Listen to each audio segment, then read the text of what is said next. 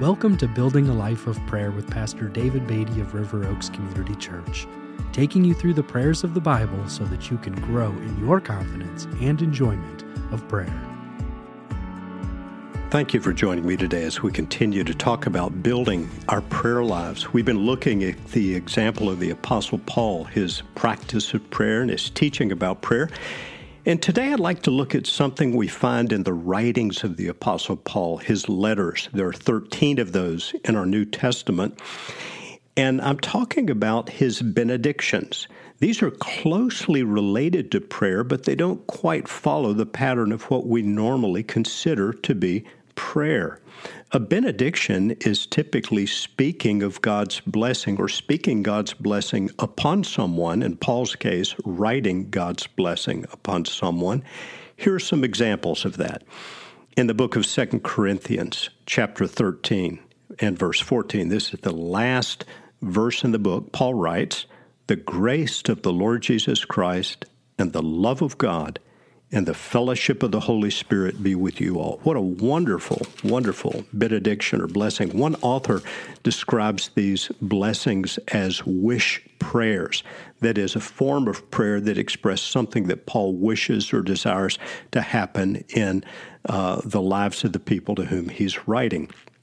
In Galatians chapter one, verse three, we read, "Grace to you and peace from God our Father and the Lord Jesus Christ." So the book of, of Galatians opens with this blessing, and it ends with a blessing. The last verse in the book reads, "The grace of our Lord Jesus Christ be with your spirit, brothers. Amen." And we see this pattern repeated in many of Paul's letters.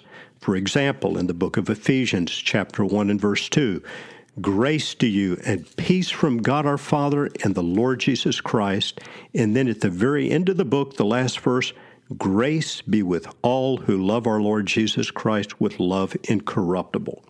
That pattern is repeated in the, in the book of Philippians. At the beginning of the book, "Grace to you and peace from God our Father and the Lord Jesus Christ." And at the end of the book, "The grace of the Lord Jesus Christ be with your spirit." In Colossians, at the beginning, "Grace to you and peace from God our Father." At the end, "Grace be with you." So we see this pattern in many of Paul's books. Grace and peace be with you. Grace be with you. Now, what does this have to do with praying? When you're praying for someone and you're praying these blessings or benedictions of Scripture about grace and peace, or the more lengthy one that I read in Second Corinthians thirteen, fourteen, you are praying, you are speaking words that have been inspired by the Holy Spirit and words that express God's will for His people, that which God would like to do in their lives, to communicate to His people grace and peace.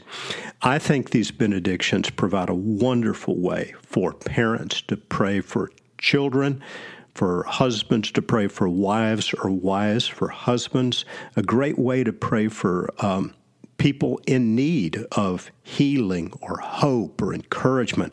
I've oftentimes, when praying for a person aloud, ended the prayer with a short benediction or blessing like this, and it seems to be meaningful to people to hear these words that come right from Scripture. So I encourage you to learn these benedictions of Scripture and to use them to shape and um, help in your prayer life. And I think you'll find them meaningful, and I think the people for whom you pray will find them meaningful uh, when you pray for them aloud.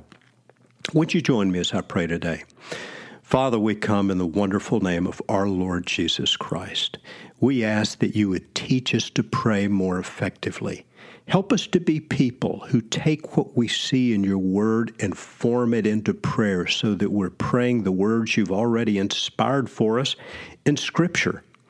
And Lord, I pray for those listening today that grace and peace would be with them, that they'd experience the riches of your grace, and that the grace of the Lord Jesus Christ and the love of God the Father and the fellowship of the Holy Spirit would be with each one, Lord. For your glory we pray. Amen.